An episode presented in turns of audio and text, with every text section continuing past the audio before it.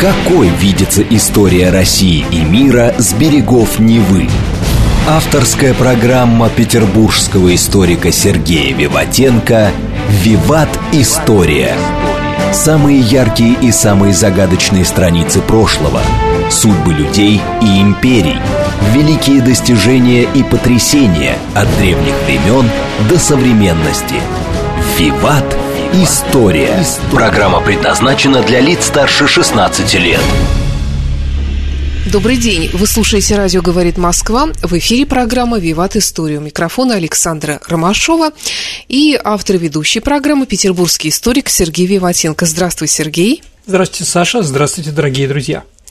Сегодня у нас, как всегда, раз в три месяца выпуск традиционный ответов, ответов на ваши исторические вопросы, наши дорогие друзья. Сразу напомню, что э, на сегодня, конечно, все вопросы уже приняты, а вообще на будущее, не, независимо от того, планируем мы эту передачу в ближайшее время или еще она выйдет не очень скоро, но всегда вы можете присылать нам ваши вопросы, и мы их всегда сохраним. Э, присылать их можно на наш электронный адрес радио Виват собака Mail.ru, либо вступайте в наше сообщество ВКонтакте, там есть много разных возможностей, чтобы задать вопрос Сергею.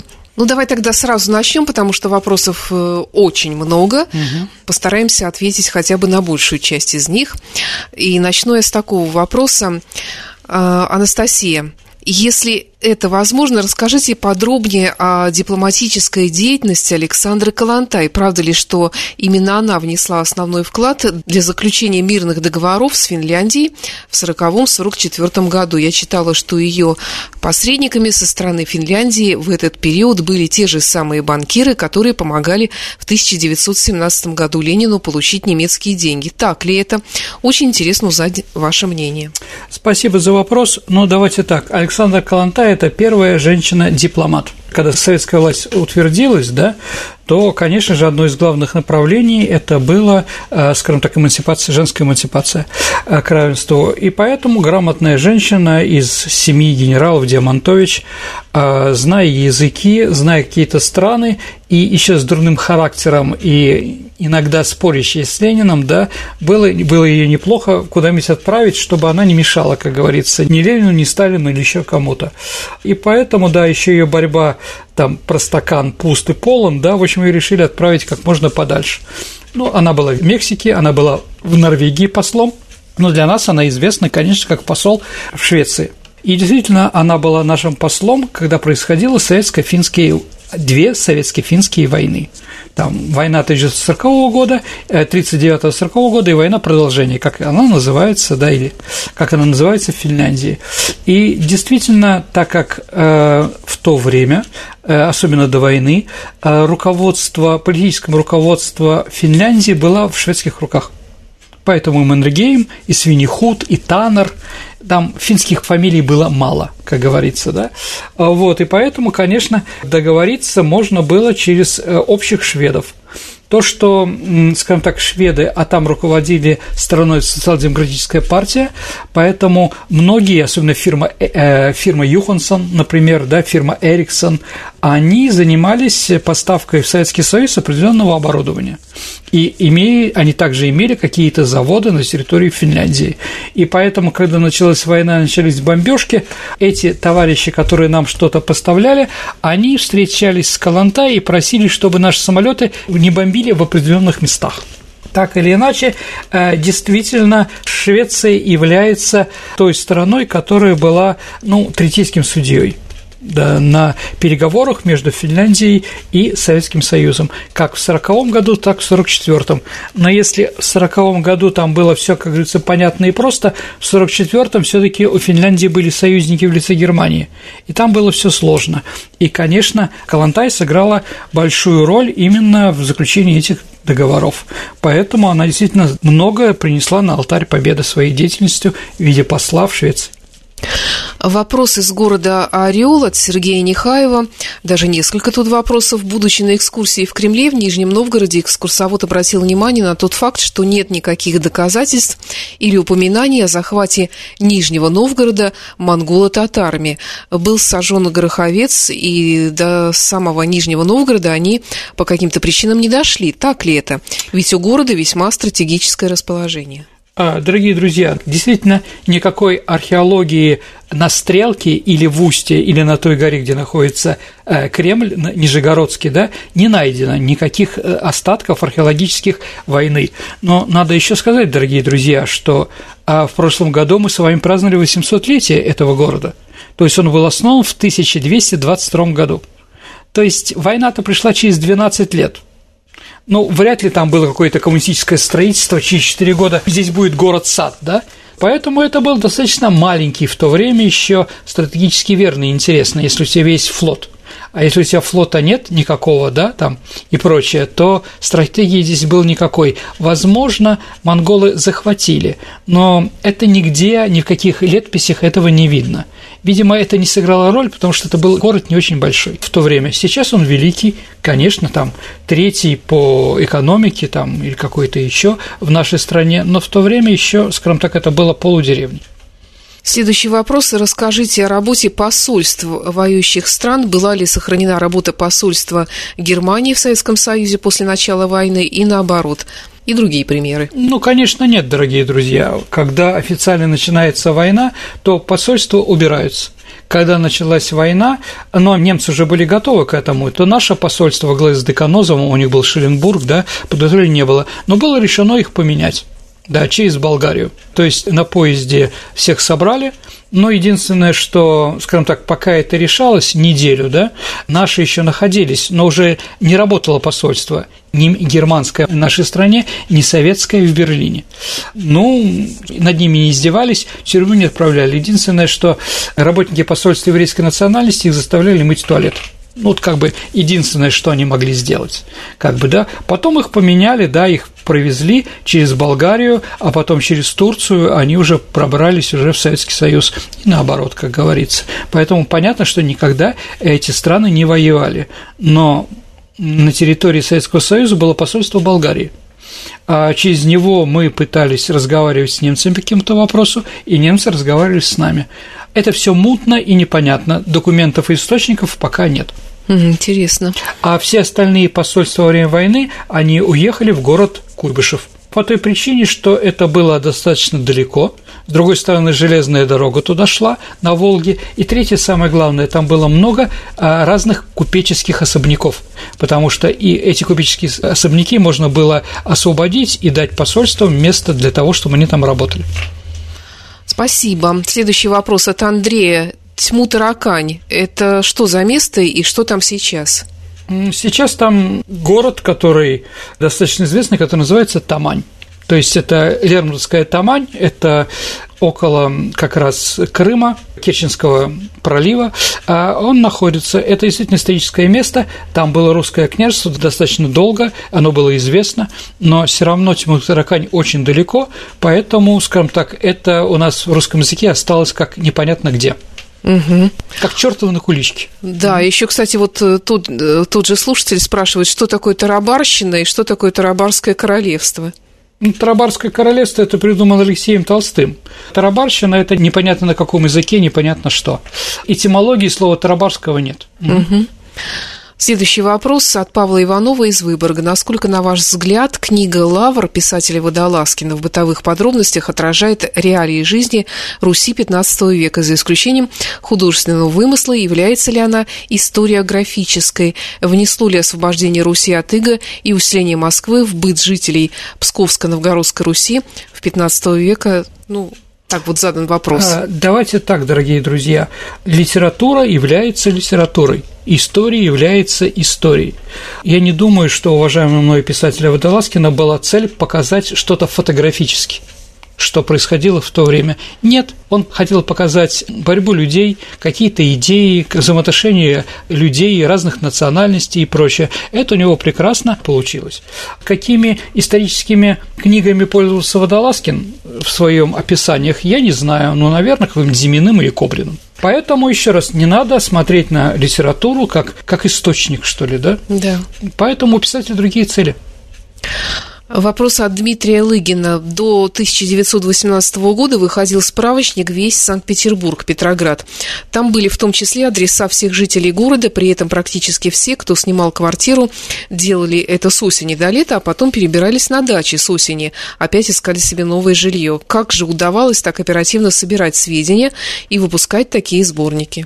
Ну, дорогие друзья, давайте так. Эти сборники были напечатаны до 1939 года. То есть, с начала Второй мировой войны они в нашем городе выходили. И я как бы в 1929 году в сборнике видел фамилию своего прадеда, да, в том адресе, в котором мы тогда жили, где я родился потом. Поэтому, да, с другой стороны, этим занимались дворники. Ну, понятно, что если вместо Иванова на пятый этаж приехали мещане Фирсовы, да, то это на следующий день не будет перепечатывать эту книгу. Понятно, что это раз в год – где-то в сентябре-октябре каждый дворник давал через полицейский участок да, материал, кто живет, да, и кто хочет, чтобы его там разрекламировали, понимаете, да? И тех печатали, а те, кто не хотел, не печатали. Угу. То есть, ну, зачем это? А вот полиция так это все контролировала, это уже другие вопросы. Поэтому, да, вот еще раз, это раз в год собирали все изменения, а потом перепечатывали. Тут еще тот же слушатель просит сделать программу о благотворительности в России начала века. Прочитал, что императорское человеколюбивое общество спонсировало более двух с половиной тысяч бесплатных операций в год в императорской больнице. Я так понимаю, аналог ЦКБ. Что-то после 1917 года о такой возможности нет данных. Ну, дорогие друзья, я напомню, что у нас был комитет по защите мира – который тоже собирал. Еще раз, все было огосударственно, поэтому где собирать деньги на что-то. Но во время войны люди собирали на танки, на самолеты, давали свои деньги, да, это было реально. Также вот, когда борьба была за мир, да, этому Совету мира Помню, мы ездили на картошку, много работал, думал, что я что-нибудь заработаю, куплю себе новый магнитофон, романтика. Но эту романтику мне быстро, скажем так, осадили, сказали, что есть предложение все отдать в фонд мира. Ну вот мы отдали. То есть вот так вот что-то функционировало в советское время, а так, конечно, нет. Даже больше скажу, дорогие друзья, если мы говорим о благотворительности, мы сейчас с Сашей находимся в здании Института кино и телевидения. Так вот, до революции это было здание как раз, а, скажем так, городское училище, где а, местные люди сдавали деньги и здесь бесплатно обучались с первого по четвертый класс а, дети рабочих или других там, да. Поэтому, да, такие вещи были в советское время – это практически невозможно, потому что нету лишних денег. Вопрос от Михаила. Хотел попросить вас в новом году посвятить одну из программ относительно малоизвестному эпизоду отечественной истории «Гражданская война» XV века и основным ее действующим лицам – Дмитрием Шемякой, Василием Темным, Василием Косым и другим. А больше скажу, я готовлю такую передачу. Но будет она в этом году и в следующем, посмотрим. Вопрос от Александра. Он хочет узнать, какие знаковые события были по определению морских границ в России. Про сухопутные более-менее понятно, а вот про морские нет. Какие события были знаковые для нашей страны и в целом по развитию Слыхал, но не смог толком найти, что, например, Шеварнадзе в 80-е годы подписал невыгодное соглашение с США по границам влияния Берингового моря и то, что мы фактически подарили большие площади США, и даже сейчас у нас такие-то малые квоты по вылову рыбы и так далее. Есть ли похожие события, которые достойны внимания? Вот ну, такой извините, вопрос. Рисковые войны существовали, были такие там между Исландией там, и Данией там, или какими-то еще. Да, конечно, мировой океан, в принципе, границы там не сделаешь. Да, и поэтому в средние века, ну, наверное, говорилось, что граница, если она, скажем так, заинтересованы в этом две граничащие по морю страны. Например, первый договор между Ореховский, по-моему, между Новгородом и Швецией, который объявлял в XIV веке, что граница России и Швеции проходит западнее острова Котлин – то есть как раз вот весь Финский залив, Маркизова лужа, да, от Кронштадта до нашего города, это была наша территория. Сейчас по-разному делают границы. по шельфу подводному, там еще какие-то вещи. Вот, да, действительно, большую роль играет еще, конечно, рыбные богатства. Действительно, Шеварднадзе подарил спорные территории в Берингом проливе в районе Алиутских и Командорских островов Соединенным Штатам Америки. Что было, делать не надо. Но зато его очень похвалили в Соединенных Штатах. Понятно. Следующий вопрос эм, э, от Михаила. Насколько различались взгляды Ленина и Сталина на внутреннюю политику Советского Союза? Или если бы Ленин не умер и оставался дееспособным, таким же путем он повел страну, или он планировал другой путь? Или вообще расскажите о том, какие пути развития страны предлагали разные политические деятели после революции? Троцкий, Каменев, Зиновьев, Ленин, Сталин. Ну, дорогие друзья, у нас были про это передачи определенные, и будет еще передача ответ на вопрос про товарища Сталина. Но если мы говорим, давайте так, понятно, что когда Ленин был жив-здоров, никакой Сталин или какой-то Каменев или Зиновьев ничего, скажем так, не могли с этим поделать. Он был активный, и мы проводили его политику. Даже этим были не согласны. И еще политика хитрая такая вещь. Если Сталин уничтожил Каменева и Зиновьева за то, что они требовали форсированную индустриализацию – ну, в 27 году там, да, все эти вот э, новая оппозиция, так называемая, да, то придя к власти, он, наоборот, стал форсивную индустриализацию проводить. Поэтому разговор о том, что а у них были очень разные подходы к будущему, нет. Они все были коммунисты, они все были марксисты, и споры были не о главном, а о каких-то там, ну, приграничных вещах – там, о косметических вещах более, да, поэтому еще раз, у них было все практически одинаково, они были согласны, и поэтому, потому что они опирались на Карла Маркса, а потом опирались и на Ленина, а когда Сталин стал руководителем, ему, он даже если хотел опираться на какие-то вещи, а как человек здравого ума и видит, что соседи ему это не дают, поэтому он выдвигает какие-то идеи, типа э, социализм он построит отдельно из этой стране что понятно, что не у Ленина и Карла Маркса, нет, там есть про мировую революцию. Не потому, что Сталин наплевал на наследие Ленина, нет, просто такая была ситуация, что по-другому было просто невозможно. Поэтому, еще раз, там была борьба за власть, и не о том, какой они видят нашу страну. Напомню, что это программа «Ответы на вопросы наших слушателей». Следующий вопрос от Сергея Белова. Как вы считаете, не допустило ли руководство Советского Союза ошибку, привлекая к ответственности только фашистскую Германию? Ведь на ее стороне воевала вся Европа, и преступления совершали не только немцы. Да, конечно, это была ошибкой, потому что некоторые народы и страны пошли под нашу сферу влияния. Ясно, что теперь Прибалтику или западноукраинские там разные бендеровские вещи, да, а они как бы наши граждане, и поэтому устраивать еще один виток репрессий против них было не очень хорошо.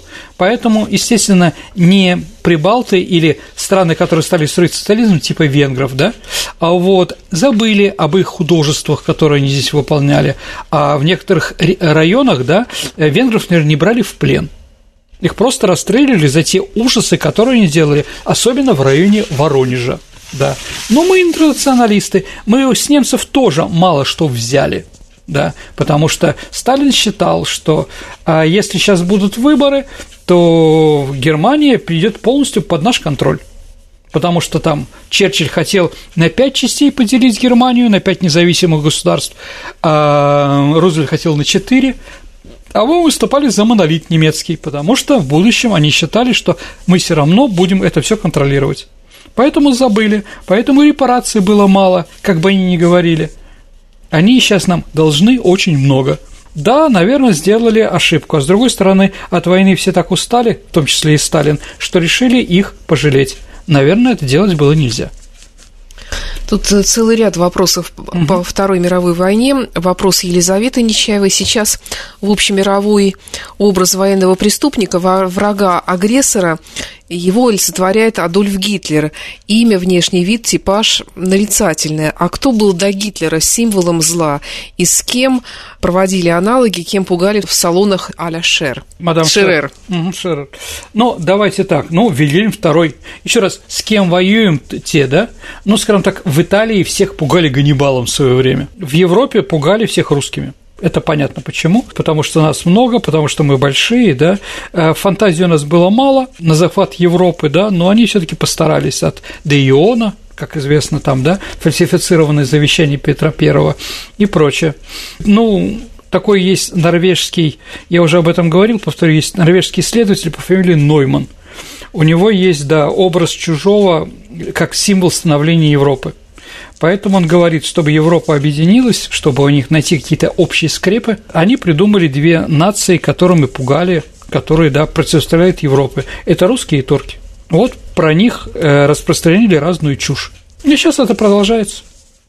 Вопрос от Елизаветы. Э, почему Франция в списке победителей Второй мировой войны, при том, что капитулировала и вольготно себя вела при оккупации, а сторонников сопротивления было немного, при всем уважении к Франции и ее культуре? О, а потом у нас один товарищ говорит, вы надоели все время, говорите про Францию во время Второй мировой войны и прочее, прочее.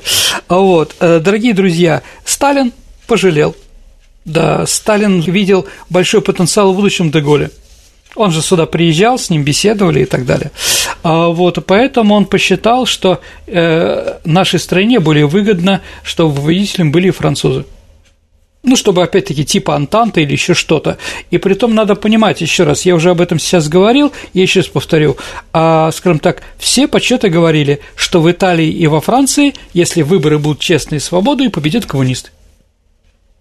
Ну, в Италии это было достаточно реально, но там ЦРУ вмешалась и прочее. Во Франции, ну, Франция – это французы, поэтому кроме коммунистов там много еще разных других мастей социалистических, левых, которые чем-то отличаются, да, ну вот они друг другу, конечно, и потаскали там количество это самых голосов. Поэтому Сталин видел и как бы все таки вбил решение, то, что Франция является тоже победителем, то, что они тоже заключат договор по капитуляции. Кстати, я хочу напомнить, дорогие друзья, может, кто-то не понимает, да, вы знаете, что Деголь объявил, что Европа от Бреста до Уральских гор.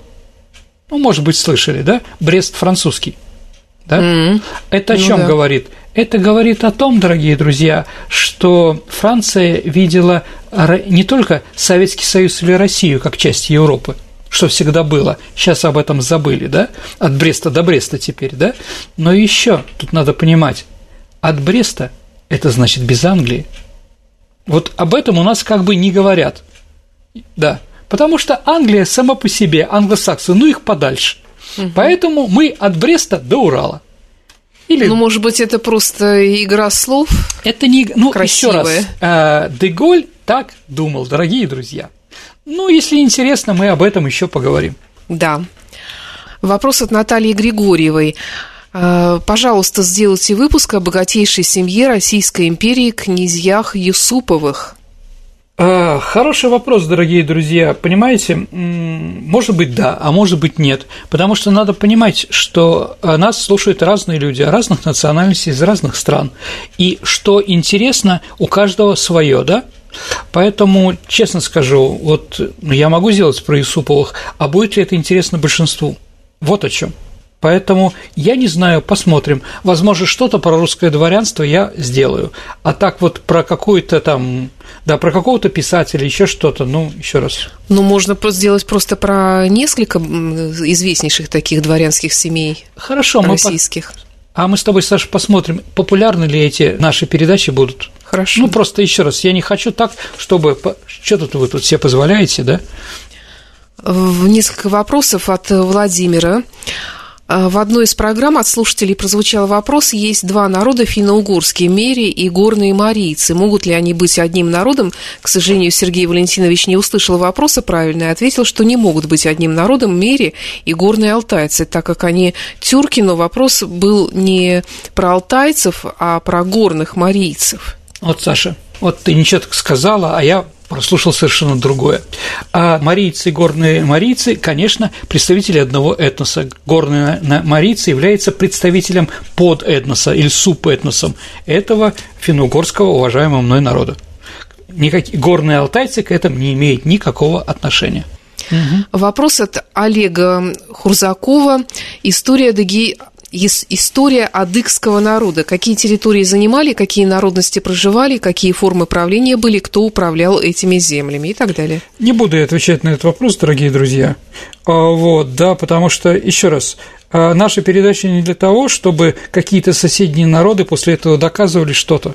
На Кавказе все это сложно, и как бы приграничных вопросов очень много, да. Я не специалист по истории Адыгеи, поэтому я боюсь сказать что-то не то.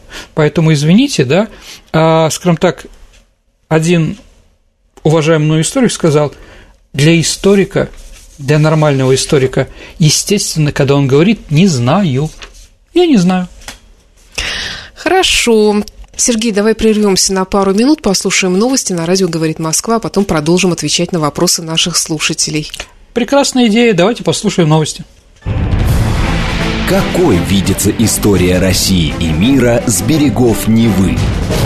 Авторская программа петербургского историка Сергея Виватенко «Виват. История». История.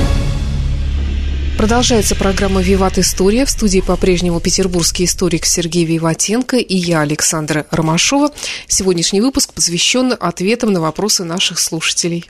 Давайте, дорогие друзья, вернемся к вашим вопросам. Хорошо, второй вопрос опять связан э, с финно-уграми. В программе Владимира Суздальское княжество вы говорили, что на этих местах проживали финно-угорские племена, но так как они были малочисленны, их сменили славяне. И, конечно, я не историк, и, возможно, я не прав, но я считаю, что это не особо правдоподобно. Могу сказать про марийцев, семьи марийцев как были, так и по сей день многочисленны, много детей в семьях.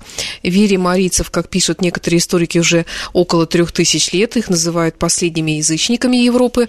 Народ воинственный. Э, их прозвали татарами, черемисами, что означает «воин». У меня большие сомнения, что переселенцы могли пройти пусть даже с армией, как вы говорите в программе, на эти земли и установить свои порядки. Они пришли за тысячи километров а под боком в трехстах километрах от Владимира Волжские булгары, э, чуваши, мордва, марийцы, многие из которых по сей день хранят и чтят свои традиции, ну и так далее. Вот что ну, скажешь? Скажем так, я не говорил, что они заменили, потому что их здесь было малочисленное. Я сказал, что мы начали в XI-XII веке колонизацию – том числе и военную колонизацию. Но здесь надо понимать некоторую ситуацию. А финно-угорские племена – это племена рек, озер и так далее и тому подобное. Археология, в том числе и марийская, говорит, что самые дальние от рек или других водоемов э, населенные пункты у, в раннем средневековье да, этих племен да, были не больше 15 километров от воды не везде была вода, поэтому если просачивались туда славяне, они просачивались, как говорится, между это потом они соединились там, да, вместе с Меря или там Мещера, как они там назывались, да, а, и другими финно-угорскими племенами, которые там были. Были там столкновения, сто процентов были. А возможно, там какие-то мирные договора? Тоже возможно, потому что, еще раз, как бы ни говорили о многочисленности и так далее и тому подобное, все таки территории были очень большие, и сейчас, когда нас живут в сто раз больше, чем это было в XI веке на этим территории, все равно место всем есть. А, вот, поэтому еще раз говорю, что, ну вот это тогда же про финно-угорские племена и основание Петербурга. Мы сюда пришли, а здесь жили финно-угорские племена. Да, жили и Жора, Водь, и там, я не знаю, вепсы какие-нибудь, да, но наши археологи раскопали и на территории Большого Петербурга нашли только 58 а, остатков древних финно-угорских каких-то поселений. Притом это не деревни, а хутора – Поэтому, извините, что-то здесь жило, но места хватало всем, и проблем не было. И вряд ли финно-угры, как говорить, боролись с Петром Первым, да, за свою свободу или за какие-то вещи, да. Здесь тоже, еще раз, территории были очень большие, а население на них было не очень большое. И я не думаю, что сейчас в Марийской э, Мариэл э, людей очень много и земель не хватает. Вопрос от Веры Ткачук. Расскажите, пожалуйста, о Валуевском циркуляре, что послужило причиной его появления и какие были последствия. Можно ли связать этот документ с зарождением идеи украинского национализма? Валуевский циркуляр – это запрет разговаривать и печатать на украинском языке, скажем так. А, ну, в XIX веке считалось, что был один великий русский народ, и малороссы, украинское название тоже было не всегда, и белорусы – это часть одного большого этноса. Поэтому посчитали, что быстрее мы влились в единый народ, какой-то монолитный и большой, да, а надо вот заниматься вот русификацией этих земель. Да? Но это, с одной стороны, было ошибочно, а с другой, дорогие друзья, надо понимать, что украинцы в то время жили только в сельской местности, в основном. Не было украинских городов. В Киеве и в других жили и разговаривали люди на русском языке, жили поляки и жили евреи. А люди, которые приезжали из деревень, они становились русскими в первую очередь да, поэтому русский язык такой. И здесь надо понимать, что, наверное, украинский язык считался в то время как диалект великого русского языка. Поэтому, еще раз, разговаривать можно было сколько угодно, но грамматику и прочее надо было делать для, для одной большой страны. Да, поэтому это было запрещено. Я не положительно отношусь к этому циркуляру, но разговор о том, что после этого народ восстал, да нет, конечно, такого не было. Еще раз, какая-то часть интеллигенции, конечно, выступила против. Это было тоже понятно. Да, из разных разговоров. А из-за чего появился Валуйский циркуляр? Из-за той ситуации, которая была из-за восстания в Польше 1863 года. Да, и поэтому надо было что-то делать. Ну да, сделали неуклюже, по-русски, как медведь прошелся, да. Но сказать об этом большое количество людей пострадало? Да нет, конечно. Это как вот, ну я не знаю, там, да, если человек приехал в Петербург, он все равно будет пытаться говорить не на том, как его учили, а так, как здесь принято ну, не гэкать там или там акать, окать там, да, это нормально, это естественно. Вот о чем этот Валуйский циркуляр. Ну и, в-третьих, надо понимать, что после 1848 года австрийское государство во главе с Францем Иосифом, да, стали проводить, э, стали большое финансировать доказательства для русинов, что они не русские. Ну, был вот генерал Паскевич, фельдмаршал, в 1848-49 году был направлен э, Николаем I для уничтожения венгерской революции, потому что Австрия должна была рухнуть. Да, и мы действительно сделали. И вот на стороне Австрийской империи воевали а, русинские или восточнославянские боевые организации. Там впервые появился этот самый жовтно-блакитный прапор, так называемый, да, потому что венгры для них были большим злом, чем немцы. Вот. И поэтому, да, они в бою соприкасались. Как вспоминают жители Львова, что когда туда пришла русская армия, которая возвращалась домой с похода в Венгрии, да, а там оказалось, что местные люди говорят на том же языке, если мы, дорогие друзья, посмотрим во Львове, там на Центральной горе, есть главное кладбище, да, посмотрите, ну там или на немецком, или на польском, ну если люди немцы, или, э, скажем так, или поляки, да, на их могилах, или название на русском языке. То есть те люди, та интеллигенция, которая жила во Львове в то время, они понимали, что мы такие же русские, как и те, которые находятся за границей. Поэтому австрийцы вложили большое количество денег, да, организовали во Львове специальную кафедру там Украины, там, да, заплатили Грушевскому такому историку, да, там, который потом стал большим другом товарища Сталина, да, он же в Советском Союзе потом приехал и во всем покаялся.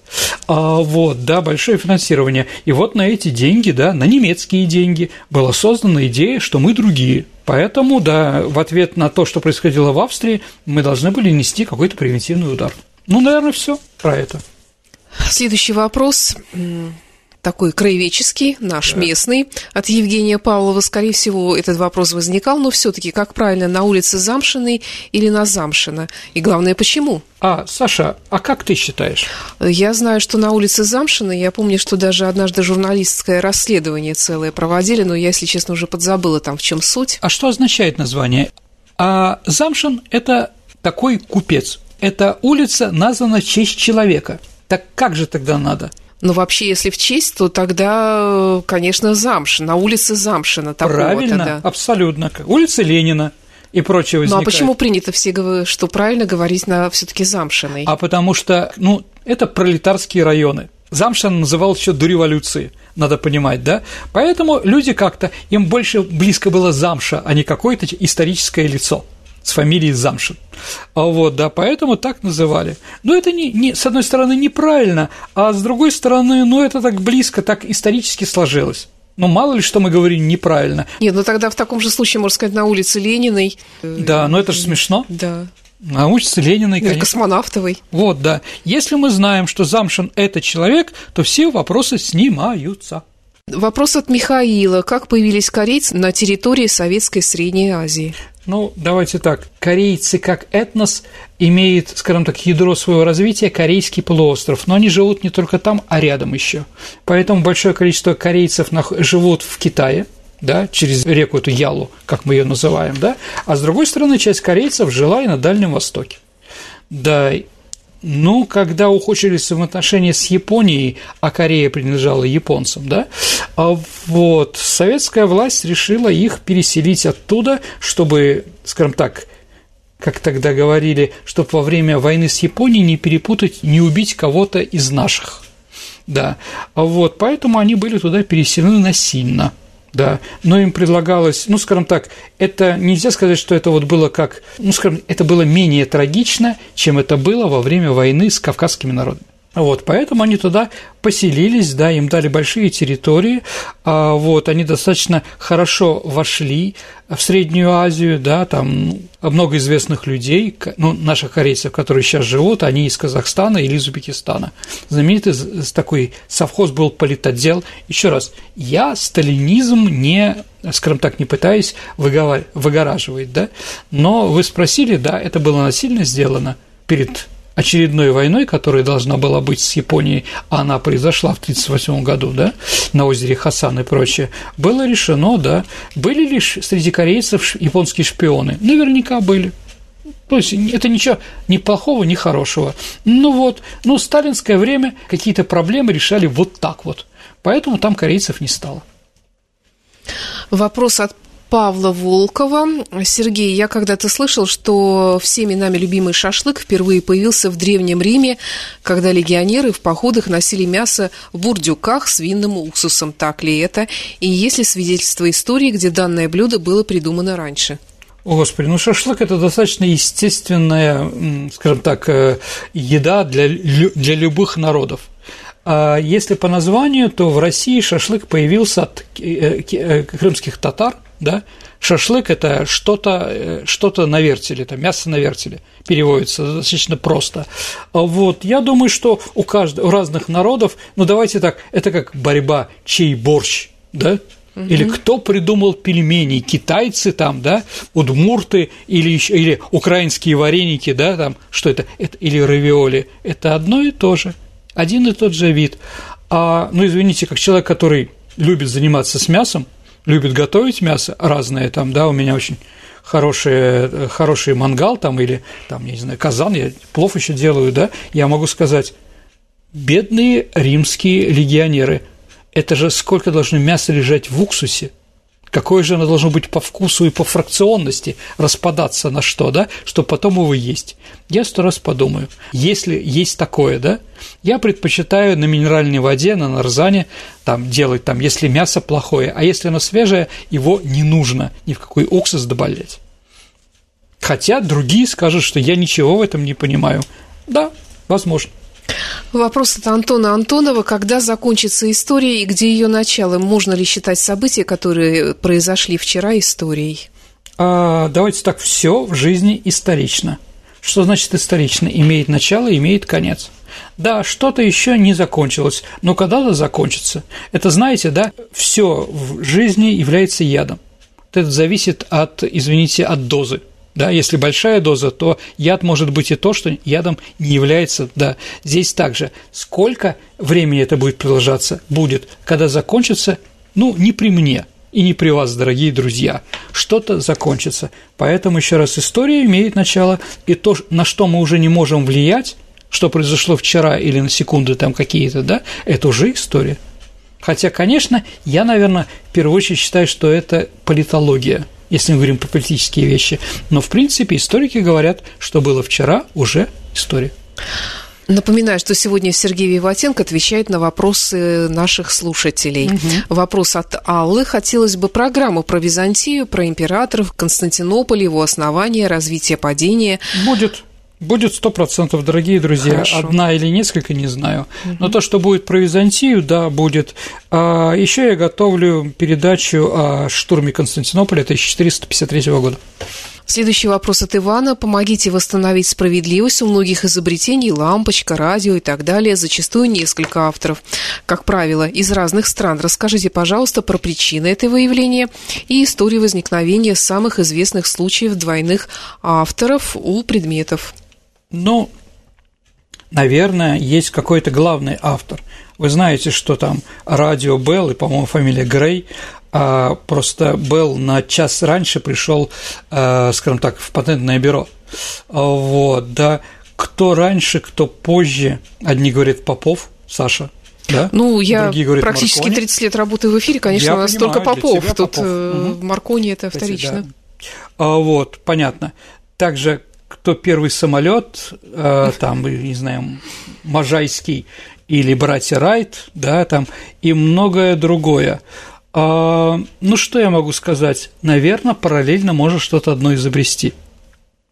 Это раз. Во-вторых, иногда выгодно доказать, что именно в нашей стране что-то изобретено, что это наше, да? Еще раз, это спор про, про пельмени, опять-таки – кто раньше их придумал, да, и являются ли пельмени китайские одинаковые с равиоли или еще что-то. Это немножко смешно и глупо, да. Ты знаешь, Саша, такая фраза «Россия – родина слонов». Да. От чего она произошла, не знаешь? Потому что после войны волна патриотизма, то наша власть говорила, что все придумали в нашей стране. То есть не братья Райт, а Можайский, хотя мы ну, да. беседовали ну, я беседовал с, с авиационными инженерами из, как раз из Можайской, да, училища Можайского, они говорят, что мы смотрели на проект товарища, он взлететь не мог в принципе, да. Вот, ну, Можайский у нас, да, еще раз, Попов, Маркони, да, никакой Маркони здесь не будет. Ну и так далее, тому подобное. Кто там раньше, чего там, да. Ну, поднимает ли это патриотизм? А насчет России родина слонов – так как на территории нашей страны, особенно в Якутии, найдено большое количество остатков мамонтов. А мамонты, как известно, слоны. Поэтому Россия – родина слонов. Поднимает это патриотический уровень? Думаю, что нет. Да, неважно. Даже если кто-то придумал что-то лучше нас, надо сделать так, чтобы и для нас, и для Родины это было, скажем так, придумать что-нибудь еще более лучшее. И это нормально. А кто первый ну, я не знаю, да. Ну, это, ну, тут Корова. вопрос денег все таки вообще патенты и э, какие-то отчисления и так далее. Ну, какие отчисления мы братьев Райтам даем, да, или что-то в этом ну, роде? Сейчас нет, а, а вот, да. нет, вернее, тогда нет, а вот сейчас, возможно, это актуально. А сейчас как раз наоборот не актуально. Думаю, что ну, мы кстати, сейчас да. закроем глаза на то, кто первый придумал, да? Это да. Вот. Ну, что-то в Советском Союзе тоже был распространен такой специальная разведка, которая что-то, какие-то технологии брали. Это нормальное явление. О чем разговор? Вопрос может быть немного личный. Вы, как историк и ученый, в своих программах ни разу не дали понять, какая форма государственного управления или политический режим импонирует именно вам и почему. А я сейчас скажу, и процентов 15 которые, да, как, мы же вас считали таким, да, сразу да. отпишутся от нас. Дорогие друзья, на самом деле, ну, послушайте, что я говорю. Да, из этого вы, наверное, установитесь, кто я такой. Я думаю, что я промолчу. Я все таки выше этого. Давайте так, я скажу вот как. Был такой радиокомментатор, если мы про радио говорим, по фамилии Синявский. Это человек, ну да, Озерова, он был главным спортивным комментатором, да, который комментировал на радио. И никто, слушая его радиопередачи, не мог понять, за какую команду он болеет. Угу по-моему, это высший класс. Да, и согласна. это нормально. Потому что, еще раз, какие-то свои мнения, да, я пытаюсь все время вам показать, что я стараюсь быть нейтральным, все-таки опираясь на какие-то вещи, там, на какие-то источники и прочее. Но иногда я делаю передачи э, противовес общественному мнению, как вот вы все считали, да, а я немножко по-другому поставил вопросы. Я про Париж 68 года, ну, специально я сделал передачу немножко вот такую вот, да, угу. она некоторым не понравилась, потому что мы живем во Франции, да, сейчас, да, в свободной стране, и нам что-то хотят об этом. А вот, да, ну и ради бога, живите где угодно. Дайте возможность говорить не так, как вы привыкли, как хотите, а как на что-то, опирающееся на какие-то документы. Тут еще также такой вопрос, вернее, пожелание, не планируете ли вы увеличить количество выпусков, которые относятся к истории других государств, народов, политических и военных деятелей? Как мне кажется, было бы интересно послушать про образование государства Израиль. Такая а у нас я, была ну, программа. Так. А я процитирую другое письмо. «Хватит нам все время, вы опять про, про Виши, про Вторую мировую войну, Францию и так далее. Никому это не интересно и прочее». Дорогие друзья, мы пытаемся как бы такой здравый смысл смысл? Наверное, в первую очередь я хочу познакомить с нашей историей.